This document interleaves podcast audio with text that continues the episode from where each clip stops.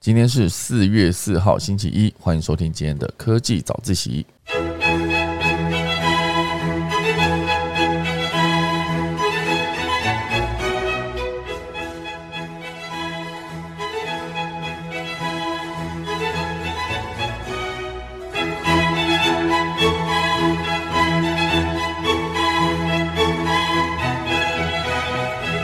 科技早自习要为大家带来几则比较轻松一点的消息。第一则是上周的奥斯卡，威尔史密斯一掌扇出了两千多个 NFT 的巴掌迷音。那这次的奥斯卡呢，也因为这一巴掌得到了更多的关注。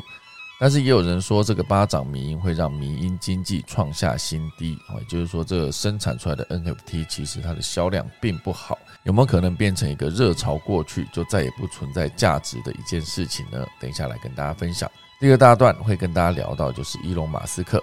他有一个梦想火箭叫做星际飞船。这个星际飞船想必是比之前发射的低轨卫星还要厉害，毕竟是要把人持续送上太空嘛。那这个伊隆马斯克的梦想火箭，现阶段呢，它是一个发射推迟的状态，到底遇到什么问题呢？等下来跟大家分享。第三大段会跟大家聊到，就是波士顿动力这间公司。之前呢，他在做机器人上面算是非常有成就。那现阶段呢，他们有一个最有名的动力机器狗，即将找到一个新工作喽，就是在庞贝古城担任守卫。到底这只动力机器狗有没有办法担任称职的守卫呢？等下钟声过后，进入今天的科技早自习喽。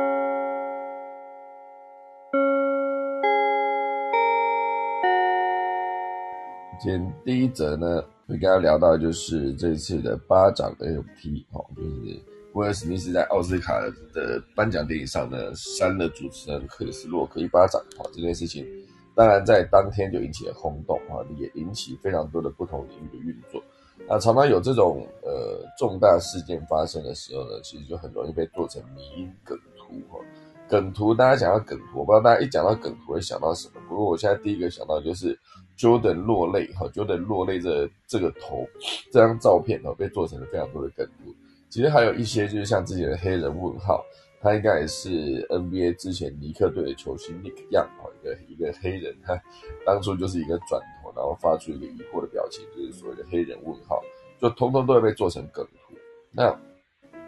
各式各样的梗图呢，其实某种程度上就是一个，都是还是某种程度上有点价值的事情。我觉得至少你看了会觉得有趣、开心哦。实际上，那时候我不知道大家有没有看，在 Kobe Bryant 的过世的那个追思大会上面，其实 Jordan 又讲了一段非常感人的话。然后这中间除了就是他提到他跟 Kobe Bryant 的个人的感情，以及他觉得 Kobe Bryant 是一个针对篮球非常执着的一个，对 Jordan 来说是个小伙子这件事。他就说他们凌晨三点在那边。打电话给 Jordan 把他吵起来，只是为了问他一个转身的脚步该怎么转比较好。因为那时候 Kobe 正在练球，凌晨三点多，所以 Jordan 就觉得这个小老弟呢非常的认真，而且他讲到 Kobe Bryant 很难过的时候，他就流下了眼泪。然后他在后面也讲了其中一段，就是这个就是 Kobe Bryant 害他的，因为接下来他这个流的眼泪就会变成接下来好几年的梗。所以我觉得现场当然就爆出了笑声了，就是。大家都笑得非常开心，可是当然就是难过中带着微笑这种感觉。我觉得现场看那个 Kobe Bryant 的那个追思会，其实是蛮感动的，就是很多人都在追掉追到这一位，就是非常认真执着于篮球的这一个球星啊，包括那个 Shaquille O'Neal，就是之前虽然传出 Kobe Bryant 跟 Shaquille O'Neal 非常呃两个人的呃不和，就是在球队里面真的当老大这件事，虽然携手拿到了冠军，可是。不和的传言还是甚嚣尘上，所以包括小 Q 你有来到现场的时候，来到追思的现场的时候，也有说，大家都说我跟 Kobe Bryant 不和，然后他说其实他们早就已经讲开和好了哈，所以就是一样像好朋友一样，毕竟是一起拿过冠军的人，然后他也跟现场所有人承诺说，就是只要他的小孩，因为他 Kobe Bryant 的女儿也是有在打篮球，他小 K 我女友就说我会愿意用我一辈子的努力。哦，就是把所有我会的篮球的技巧教给他女儿，如果他女儿愿意学的话，那他也特地补充，就是这些所有华丽的、厉害的进攻技巧，当然是不包含他的罚球，所以现场又再次爆出如雷的笑声。所以我觉得这两个点呢，就是我自己后来想起来，讲到迷音，我就会想到，我就是像至少刚 Jo 的那个图头像，就是大家会非常熟悉，常常会被做成迷音的一个头像。好，所以我觉得讲到民意这一次，当然就是一个大事件发生之后，我会被呃特别拉出来，变成一个梗的一个做法。哦，所以第九十九十四届的奥斯卡，哦，大家也许应该说几天前的这个二零二第九十四届奥斯卡颁奖典礼，哦，就是我现在确实不确定第一时间可以讲出来的女主角是谁，可能最佳影片对我现在也讲不出来。我会记得两件事，一个就是当年的奥斯卡影帝，哈，就是威尔史密斯；第二件事就是当年奥斯卡影帝在领奖之前呢，扇了主持人，呃，克里斯洛克一巴掌，呃，又压到我的 Siri，好，所以这个挥拳，哦，应该说这个巴掌这件事情，哦，就是最终就是他被拍下来截图之后，因为毕竟当天是有一个现场直播，然后我记得上礼拜好像。我也特地从三个切入点去分析了，如果这一件事情发生之后，在各个领域可能会有什么样的应对，我觉得可以从好几个切入点去看这个事件。哦，所以当然，呃，以以有趣的点来看，当然就是那个迷因的切入点去看这件事情。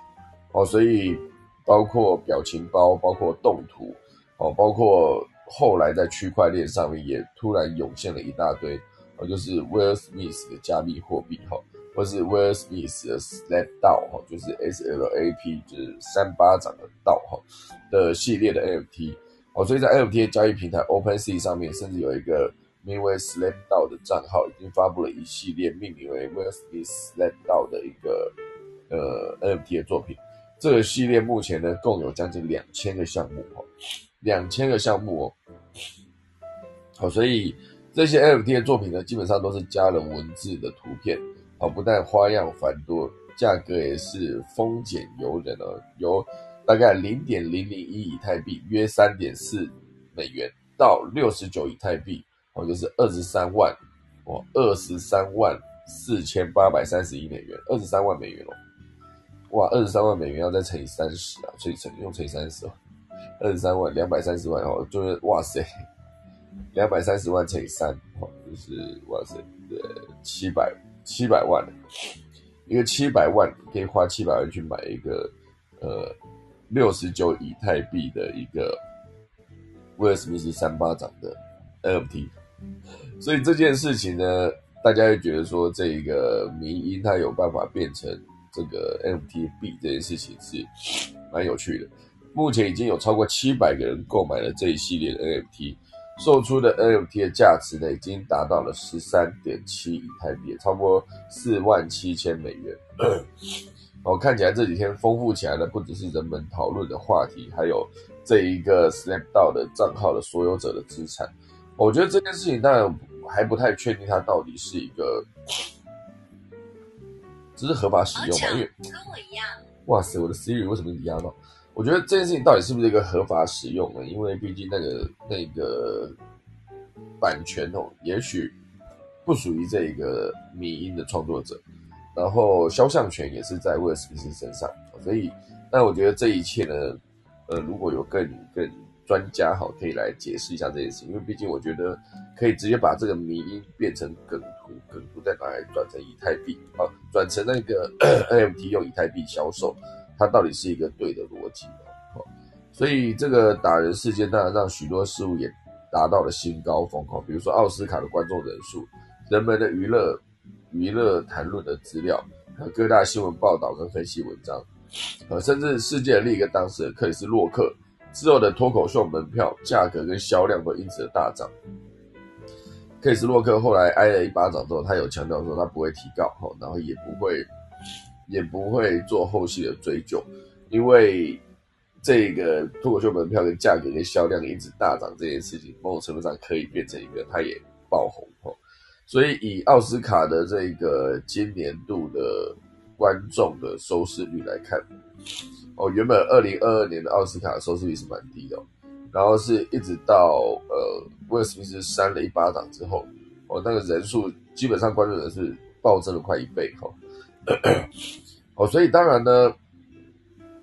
也有另外一部分人觉得这一件事件呢，让这个迷音经济也创了新低。我因为牛津英语词典本来对迷音的定义是。文化的基本单位通过非遗传方式，特别是模仿而得到传递。那这一次传遍全网的各类表情包就是属于迷音哦。但是这一类迅速被炒热而带动的迷音经济，并不像人们想作为投资 NFT 或加密货币的人们一样蜂拥而至，而且也很快就失去兴趣。哦，这些名义跟区块链的产物呢，也迅速失去它的价值。哦，所以之前大家可以思考一下，呃，之前 NFT。啊，之前 Netflix 的电视剧《鱿鱼游戏》在红透全球之后呢，本来在呃网络上也出现了相关的加密货币，哦，甚至一周涨幅接近百分之三万三十一万和百分之三十一万，但是不久后又迅速迅速崩盘，哦，从二十呃从三十八点二七美元跌到零点零零三美元，和跌非常多，所以它真的就是一个时时诶什么时。时势过去之后，它整个的价值又会大量的下降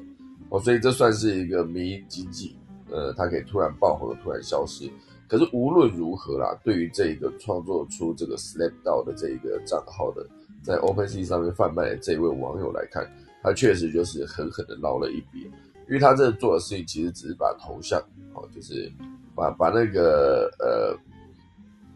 这张图做出来。好几张图做出来，做了两千多个哈，再怎么样，他售出了十三亿以太币，也算是四千七百万美元啊，四千呃四万七千美元，四万七千四十七万也是赚了一百多万台币哦，就是硬生生的让这个事件直接转换成现金，让他的户头多了一百多万台币，这也算是一个蛮厉害的一件事情，好，所以我觉得讲到 NFT，大家大概想到就是。你可以把什么东西转向 NFT，以及这个 NFT 它到底有没有机会让你长期的持有，持续的增加它的价值？如果没有的话呢，那这个 NFT 其实显然就是没有什么用处哦。对我来说，好，这个是今天的第一则。第二则呢，要跟大家聊聊就是伊隆马斯克哦，伊隆马斯克他的梦想火箭星际飞船，到底什么是星际飞船？我第一次听到这个名称的时候，我也觉得非常的有趣哦，就感觉它就是一个伊隆马斯克的。一定要完成的梦想之一哦！先来喝一口水。好，所以这个呃梦想飞船它到底要干嘛呢？哦，这算是一个呃 SpaceX 的星际飞船的原型飞船哦。原本在二零一一年的时候呢，试飞中首度成功着陆，然后也成功当选美国工程院院士的 SpaceX 的伊隆马斯克也表达出让人类成为星际物种的愿景。但是即便呃，SpaceX 的火箭已经成功发射了百余次，外界关注的星际飞船首航呢，却一再的推迟。哦，这篇文章接下来等下会跟大家解释，到底为什么实现多行星计划这个过程中会遭遇到重重的困难的？哦，底下就是正式的文章。哦，就是一开始提到伊隆马斯克，当然就是目前的世界首富，然后同时也是尝试要把人类带到外太空，以及带到火星的一个人。哈。那当然，SpaceX 这件事情，之前的发射火箭以及发射低轨卫星上面已经完成了非常多次的任务了。就是按照伊隆马斯克的计划，就是已经发射了几千颗卫星上去，而他还说还有三万多颗要发射，就陆陆续续希望在二零二几年、二零二四吧之前完成所有 Starlink 的卫星发射计划。当然，接下来的那个发射的规模会以及频率会更密集。我就是一旦把伊隆马斯克把所有的低轨卫星的空间占据之后，那某种程度上就形成了一个低轨卫星的垄断了。因为接下来，就算其他的公司想要把低轨卫星发射上去，发射上去之后也没有它的容身之处，因为都会被伊隆马斯克的 Starlink 的卫星呢占满了整个低轨的轨道，只会再往高空打。所以，接下来有没有可能是以后？大家都不会再用自己的电信哦，就比如说我不再用中华电信，用远传，用台湾大哥大，所有人都改去用 Starlink。那如果真的到了那一步，全球的通讯就会掌握在这间私人公司手中，真的是蛮厉害的。如果之后真的是这个卫星它的覆盖率高，速度快，然后连线也稳定，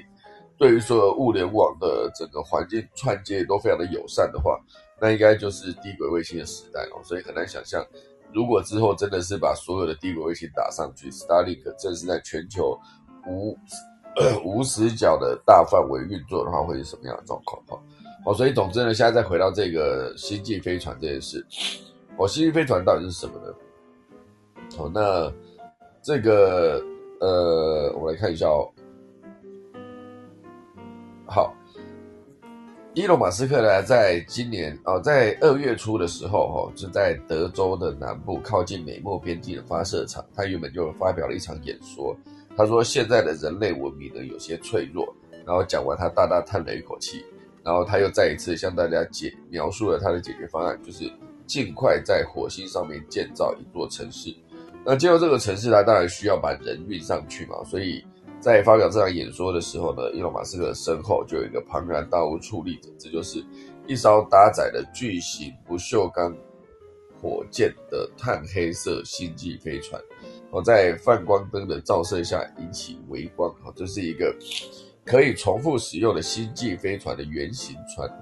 伊隆马斯克希望有朝一日能够将它用来运送乘客往返各大洲，或是到月球，当然还有火星。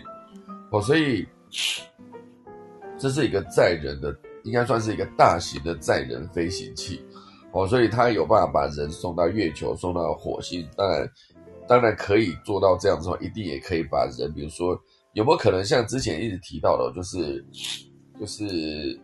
呃，如果你要从啊随便讲讲，要从呃新加坡飞到旧金山，好这一段路程，那当你在飞的时候，你可能是降飞，可以直接跨越太平洋，或者直接往北飞，绕过北极，绕过去，这样直接到到那个太平洋的彼端，哈，可以做这种方式，当然会需要一定的时间。哦，可是其实整个人类移动的过程中，如果你有机会的话，就是。你可以直接在假设新加坡上空直接把飞机移，算太空飞机嘛，直接让这个飞机就是飞到大气层，飞到大气层之后呢，然后它就是因为地球会自转嘛，我觉得它可能就是原地起飞，然后地球自转，然后下落的时候其实已经在旧金山了，类似这样子。当然东西方向我有点一时间搞不清楚，地球搞不清楚，不太是。不太清楚到底是怎么转，总之它就是一个离开地心引力，然后让地球自转，然后到对的时间所在下降，这样绝对是非常的快，因为地球自转的速度其实非常的快，就是如果它二十四小时就要转一圈的话，它其实自转的幅度是非常快，因为地球的整个周周长，周长吗？周长，诶，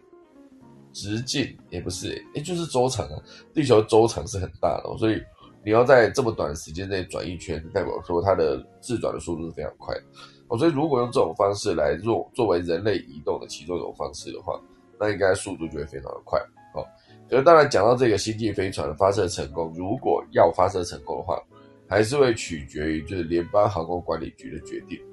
因为这件事情呢，虽然呃星际飞船已经建造出，哇塞，到底为什么一直压到 Siri？我先把手手表拔下来，哈。好，所以这个星际飞船呢，随处可见的未来似乎很快就可以到来。但是呢，SpaceX 公司一样面临着重大的阻碍，其中也不全然是技术方面的阻碍，而是必须所有的发射发射星际飞船送到轨道之前呢，必须获得联邦航空管理局颁发的发射许可证。而这个机构呢，正在评估 SpaceX 在德州发射计划到底会不会影响附近的环境，预计将于近期呢做出决定是否批准该项计划，或者是要让它拖得更后面哦，因为还需要展开更详细、更耗费时间的评估调查。所以十多年来呢，SpaceX 一直在尝试将火箭送入轨道，但是星际飞船目前为止还是遇到一个很大的挑战，就是。这个部分到底会不会被航空诶美国的这叫什么航空管理局？航空啊，联邦航空管理局还是会得要发一个证照才能让它发射这个飞船哦。所以我觉得接下来如果呃他们有没有机会可以绕过这件事情，就是如果啊，比如说像伊隆马斯克跟 SpaceX 已经在墨西哥湾周围购买土地来修建新的措施啊，新的设施来打造出一个太空小镇，现在发布了一个太空调酒师的一个招聘广告。这一系列的行动呢，让一部分当地居民纷纷搬离此地，而选择搬到另一个村庄。哈，所以这一个应该说过去几年内啦，伊隆马斯克就在打造这个城市、这个村庄。哈。所以今天这一位，这一个也不是这一位哈，今天这个名叫博卡奇卡的村庄，就是变成了一个翻天覆地的变化曾经是一个宁静的海滨天堂，现在却变成熙来攘往的宇宙造船厂。它硬生生改变了这个墨西哥湾附近的小村庄，就是博卡奇卡。以前大家可能会觉得说这是个临海小镇啊，可能有很多海鲜跟捕鱼这样，现在就是。很多的太空飞船在那边建造，而且有没有可能接下来变成一个发射基地？如果说它一旦在那个地方变成发射基地的话，它是不是就可以绕过美国联呃航空联邦航空管理局的管制？就是你不让我在美国境内发射，OK，我去西我去墨西哥盖一个地方，然后我直接在那边发射，这样总不用被你管了吧？逻辑上来说是这样子哦，所以。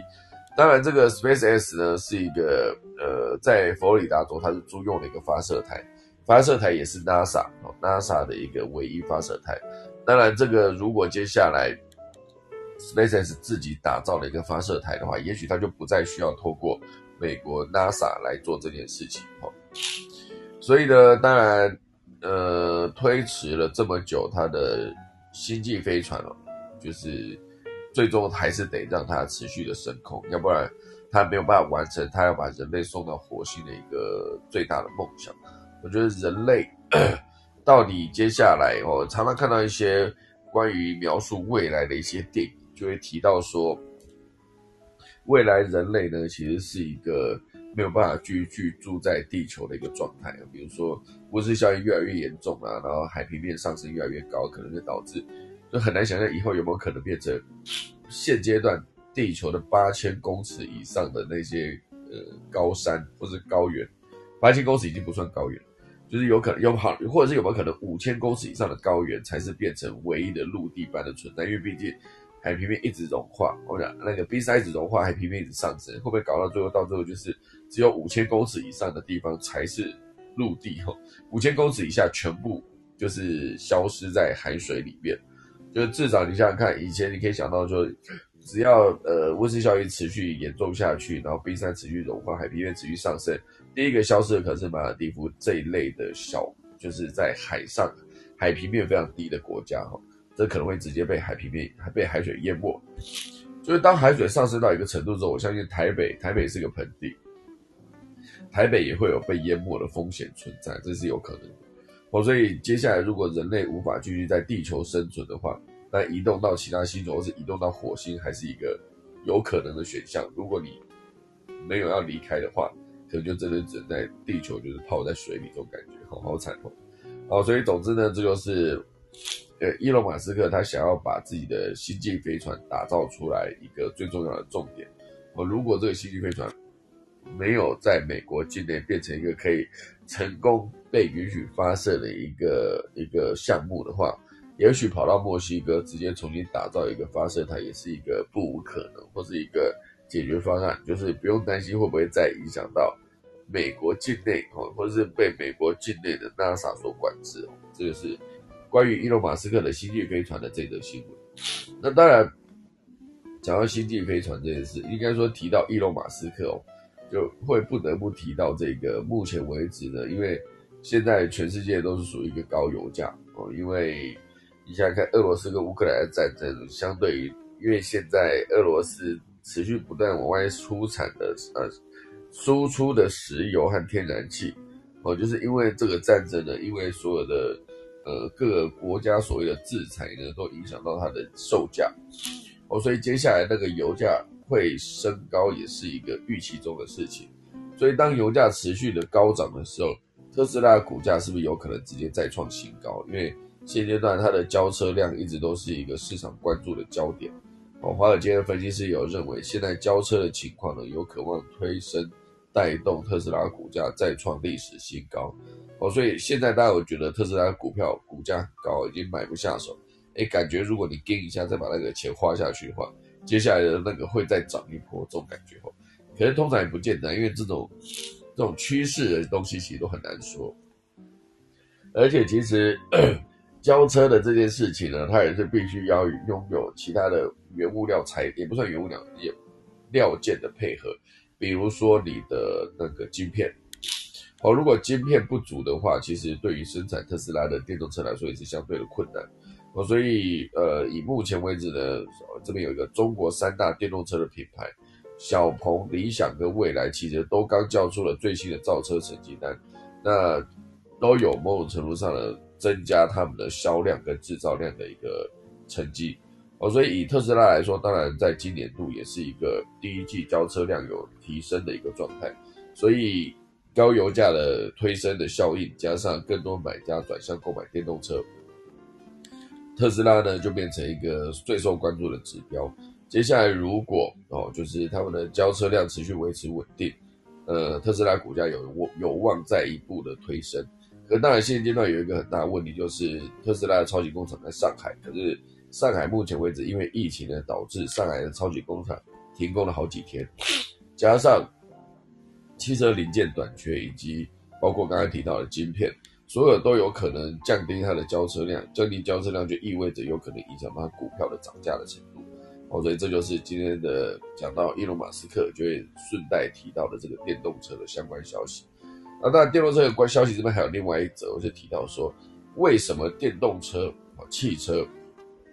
它没有办法像 GoGo 一样换了电池就走人呢？因为充电需要时间，可是如果你把充好电的电池换上去，这件事情就会快很多。好，打一个喷嚏，好。好，当然那个换电跟充电永远都是呃电动车一开始在思考的一个点。我说机车它要的电量可能不用这么大，两颗电池就可以快速让车可以跑大概几十公里哦。那以以一个呃。移动的范围不要这么大的情况下，你去换电动机车的电其实是很很快的。那当然，换 GoGo 的电呢，其实就是直接骑到那个呃电动呃电池交换站，然后直接打开你的椅垫，然后直接把电池拿出来放进去，它就可以给你一颗新的电池，然后接下来再重复操作第二次，那你就可以完成整个换电的过程。它其实整个的期间大概是不用五分钟，到就五分钟就可以完成换电，然后就可以直接离开了。换的更熟练，或者是你的车子只需要一颗电池的，比如说 GoGo 有一个 GoShare 的笔吧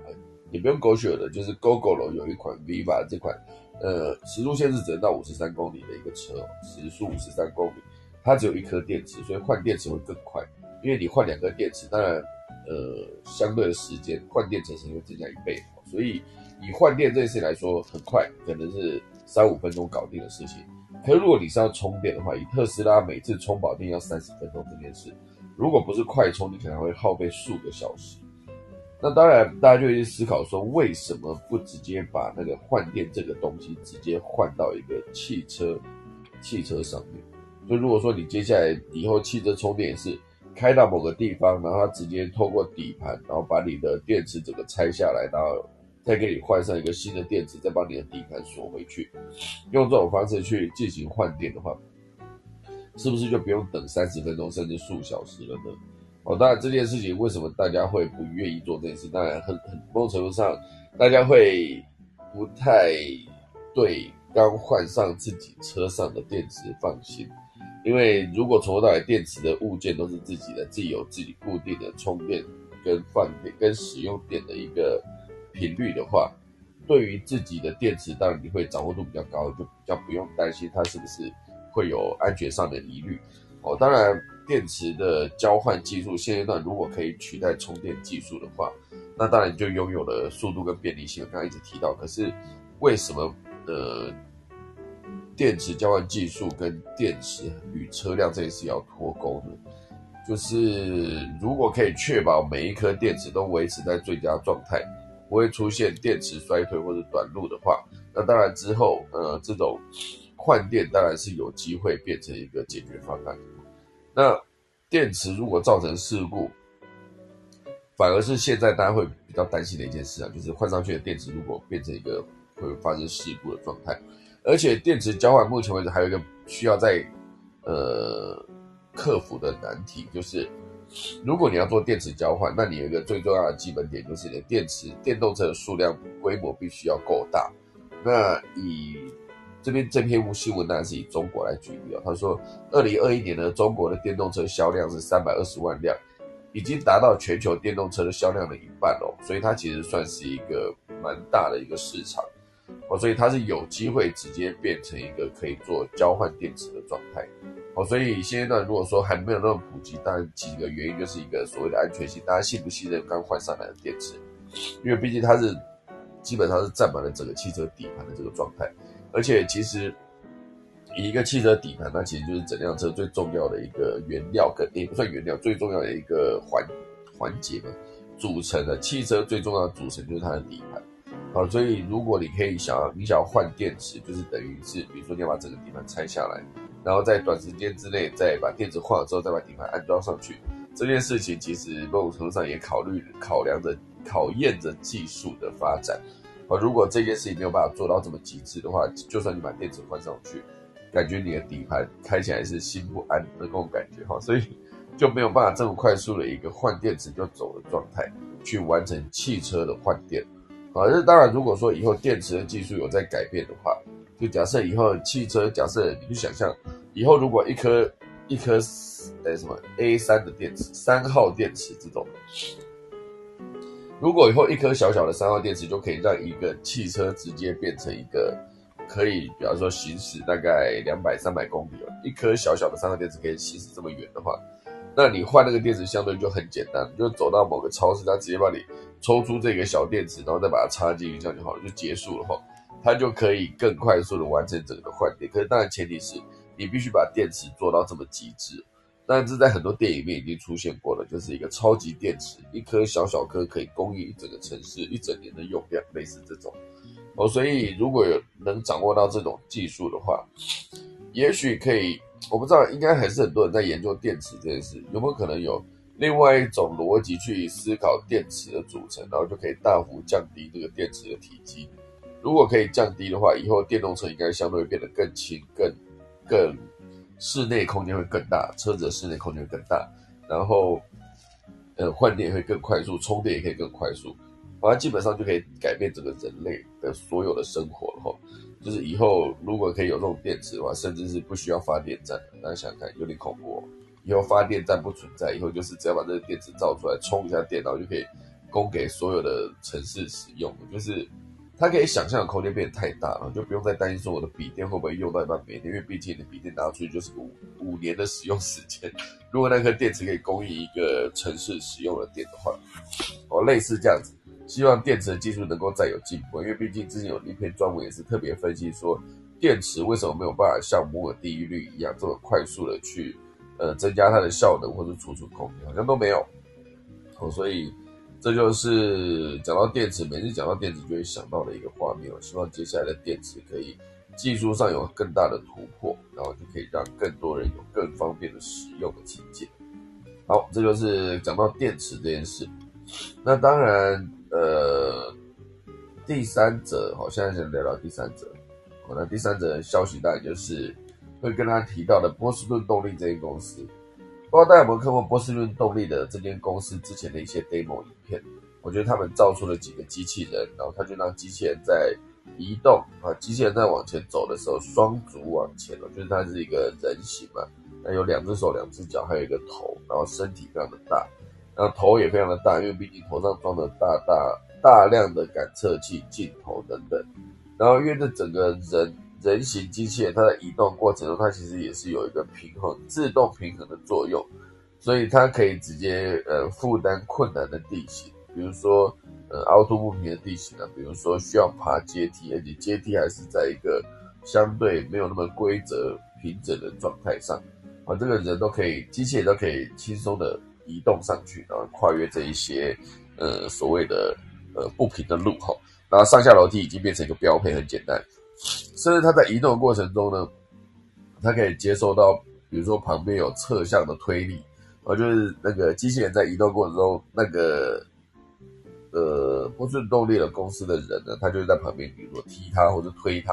或者改变它的平衡。那那这个被踢一下，它可以维持一个平衡，然后再快速的站回原来的正常走路的姿势。然后就是这这整个技术，我觉得是非常了不起的一个呈现了。因为机器人要移动，要维持平衡，它其实相对是一个需要非常多复杂的动力以及呃平衡相关系数的改变，才可以让它持续的正常的往前走。哦，所以 当然这件事情呢，算是一个机人形的机器人。那人形机器人当然是接下来有办法变成有，可是它有没有可能变成一个？你就想到之前那个《魔鬼终结者》里面那个机器人，它是一个杀人机器哦，有一个人类的骨骼，然后包括上呃这个脸部内部也都是一个骷髅头的一个钛合金的金属，所有的整个身上的骨架都是钛合金，都很硬哦，类似这样又轻又硬又坚固。然后在外面再披上人类的皮肤，看起来就跟一个真人差不多，一模一样。可是里面就是不折不扣的一个，呃，不折不扣的一个钢钢筋骨架。我讲钢筋都还硬的一点，因为钛合金又比钢筋更轻、更更坚固这种感觉。哦，所以，呃，人以后有没有可能就是，就说这种人形机器人以后有可能就是负担更多人类可以做的事情？那当然，如果以搜救这个项目来看，其实你说机器狗也是一个很好的一个搜救的一个，它前面一样会有一个呃摄影机，然后有感测器，然后可以接收声音跟影像，然后直接把讯息传回到总部哈。就是如果有发生大楼倒塌等等，这种机器狗它是最有机会直接变成一个搜救的利器，当然会会配合很多的搜救犬。哦，搜救犬也是一个这个状况，就是真实真真正正的狗吼，就是它可以跑进去，去靠着它敏锐的嗅觉找到有没有被压在瓦砾堆底下的人类。那当然以狗狗这件事情，之前好像有一篇专文会写到说，因为这种呃呃发生灾难，比如说崩塌哈，比如说地震导致的楼大楼塌陷，它里面这个状态应该是非常的危险哦。其实那时候好像有人在讨论说，是不是该让搜救犬穿鞋子因为毕竟人进去都必须要穿鞋子，以防一些瓦砾啊、玻璃割伤腿哦。可是那时候好像有另外一个说法，就是说，呃，狗狗的腿跟它的脚掌啊，其实也是一个感测的一部分哦。所以你让它穿着鞋子进去，好像是让它来说比较安全，可事实上对狗狗来说，它在移动的过程，它其实是反而相对更不安全。因为它没有办法通过这个感测去判断，呃，所谓的危险这件事。哦，所以那时候那篇文章后面好像写说，搜救犬就是进去不穿鞋，反而对搜救犬来说是比较好。哦，可是这一切呢，当然在电动搜救犬就是这种机器动力狗的这个对比下呢，当然就没有这个问题，因为机器动力狗它毕竟本身它的脚底也是一个钛合金哦，类似这样。就不用担心它不够坚固，或是被刺伤，或是造成什么风险哦。所以这个机器狗它用途很多。哎，我刚刚讲那个搜救，其实还有另外一个，也是属于无人机的状态，它其实就是一个搜救蛇。它就是一根长长一条这样，然后它就可以适应各种地形，以及非常狭小的环境。假如它是一个小小的管道，这个搜救蛇，它就想象它是它它可以直接。一整条的慢慢的移动进去，然后它前面一样是带了一个呃镜头跟也许是一个麦克风，它就可以收集到所有当地的声音跟影像，然后再把资讯往回传到控制中心。哦，搜救者也是其中一个。好，所以这一篇文章啊，现在正式来回到这篇文章，波士顿动力的机器狗呢，它接下来有一个新工作，就是在庞贝遗迹担任守卫。哦，这算是一个。如何可以担任守卫呢？因为它有镜头跟感应雷达，而且它也能绘制庞贝遗迹的 3D 建模，然后就让考古学家可以利用这些 3D 建模的数据，数据更了解遗迹的细微变化。好，所以这完全就是黑镜里面演的一个，呃，好像是眉头黑吧，金属头。黑镜里面好像第三季，第三季吗？反正就有一集叫做眉头黑金属头，还是第二季？应该是第三集。我来，我等下来查一下，它里面就是在描述，呃，在未来的世界里面哦，就是这个机器狗已经变成一个追杀人类的一个凶器，就只要被这个机器狗盯上的话，其实就是它没有直接把你终结掉的话，是不会善罢甘休的哈。所以这个机器狗在那部戏里面就是一个冷酷无情的杀手，看起来真的是非常可怕。而且它的造型呢，整个看起来是跟这个波士顿动力的狗，我觉得应该算是一个拿那个原型来打造出一个，甚至有可能那个戏里面那个那个 Metal Head 那个金属狗呢，我觉得都有可能是波士顿动力公司做的，因为看起来真的太像哈。所以这个当然，他在那个戏里面出现大量的扫描数据以及做 3D 建模这件事，因为在那个戏里面那个扫描这件事，其实只是为了判断。到底有没有人类生命的存在？因为如果有的话，那就必须去把人类的生命终结掉，才可以结束他自己的任务。好，所以这个三 D 建模呢，所以我想这个在庞贝遗迹担任守卫这个工作，当然三 D 建模这个收集数据算是一个非常重要的一个功能。哦，所以因为意大利的庞贝古城，不知道大家有没有去过？现在当然因为疫情的关系呢，去观光还是非常不方便。但如果之后有机会去庞贝古城的话，其实你有机会遇到这个机器狗的守卫哈。这个机器狗就是波士顿动力哦。现在现在它的母公司当然已经被韩国的现代收购了，韩国的 Hyundai，Hyundai 嘛，现代现代集团收购哈。所以这个四足机器人叫做 Spot S P O T。那这个在呃庞贝古城的时候的的这个四足机器人，还有安装镜头跟感测感应雷达跟灯泡。让它在白天黑夜都能进行巡逻的任务。我这里有一段影片，看起来是非常的帅哦，就是一个机器狗，就是真的大大的一个头上的摄影机哦，然后直接在各地一直巡逻。所以，呃，这几天当然这几年当然考古学家在庞贝已经有发现，呃，有有有了不少的新发现，像是有发现新的马车啦、新的别墅或者是骸骨等等。但庞贝古城足足有四十万平方公尺，这让当地的防盗工作变得越来越急迫哦，所以官方就找上了机器狗来保护当地。它可以穿梭在大大小小的遗迹中，甚至可以探索那些人类平常无法进入的隧道空间，看看是不是有窃盗偷挖的隧道。哦，所以这其实算起来就是，如果你有办法，应该说如果没有这些机器狗在守卫的话。也许附近的民众啊，就是有机会可以直接潜入到庞贝庞贝古城，然后去偷一些东西。如果你可以偷出一些价值连城的这些遗迹，到时候在黑市转卖的话，也许可以捞上一笔啊！这也是为什么庞贝古城现阶段附近有非常多的人虎视眈眈，想要进去盗取一些之前的文物哈。所以这也是为什么庞贝古城的管理单位会真的这么急急忙忙的想要找这个。波士顿动力公司合作去生产以及购买几只这些机器狗，然后放在这个庞贝古城。虽然不确定它到底有几只啊，不过如果它量够大的话，相对的就应该可以提供足够完整的一个保护，就不用这么担心被人家偷走嘛所以这就是波士顿动力的公司，然后跟大家讲哦，就是在庞贝古城请不要偷东西。这个动一定是这种机器狗。哦，它可以完成一个任务，守卫的任务。好，这边最后快速跟大家提到一个另外一则消息，我觉得这也是蛮有趣的。就日本有一家新创公司呢，它可以推出一个痛觉模拟器，哦，不只有感觉，而且让你连痛觉都可以完美复制。哦，所以它的概念会有点接近是在元宇宙受伤，那现实世界也会痛一下这种感觉。哦，那这个其实呃。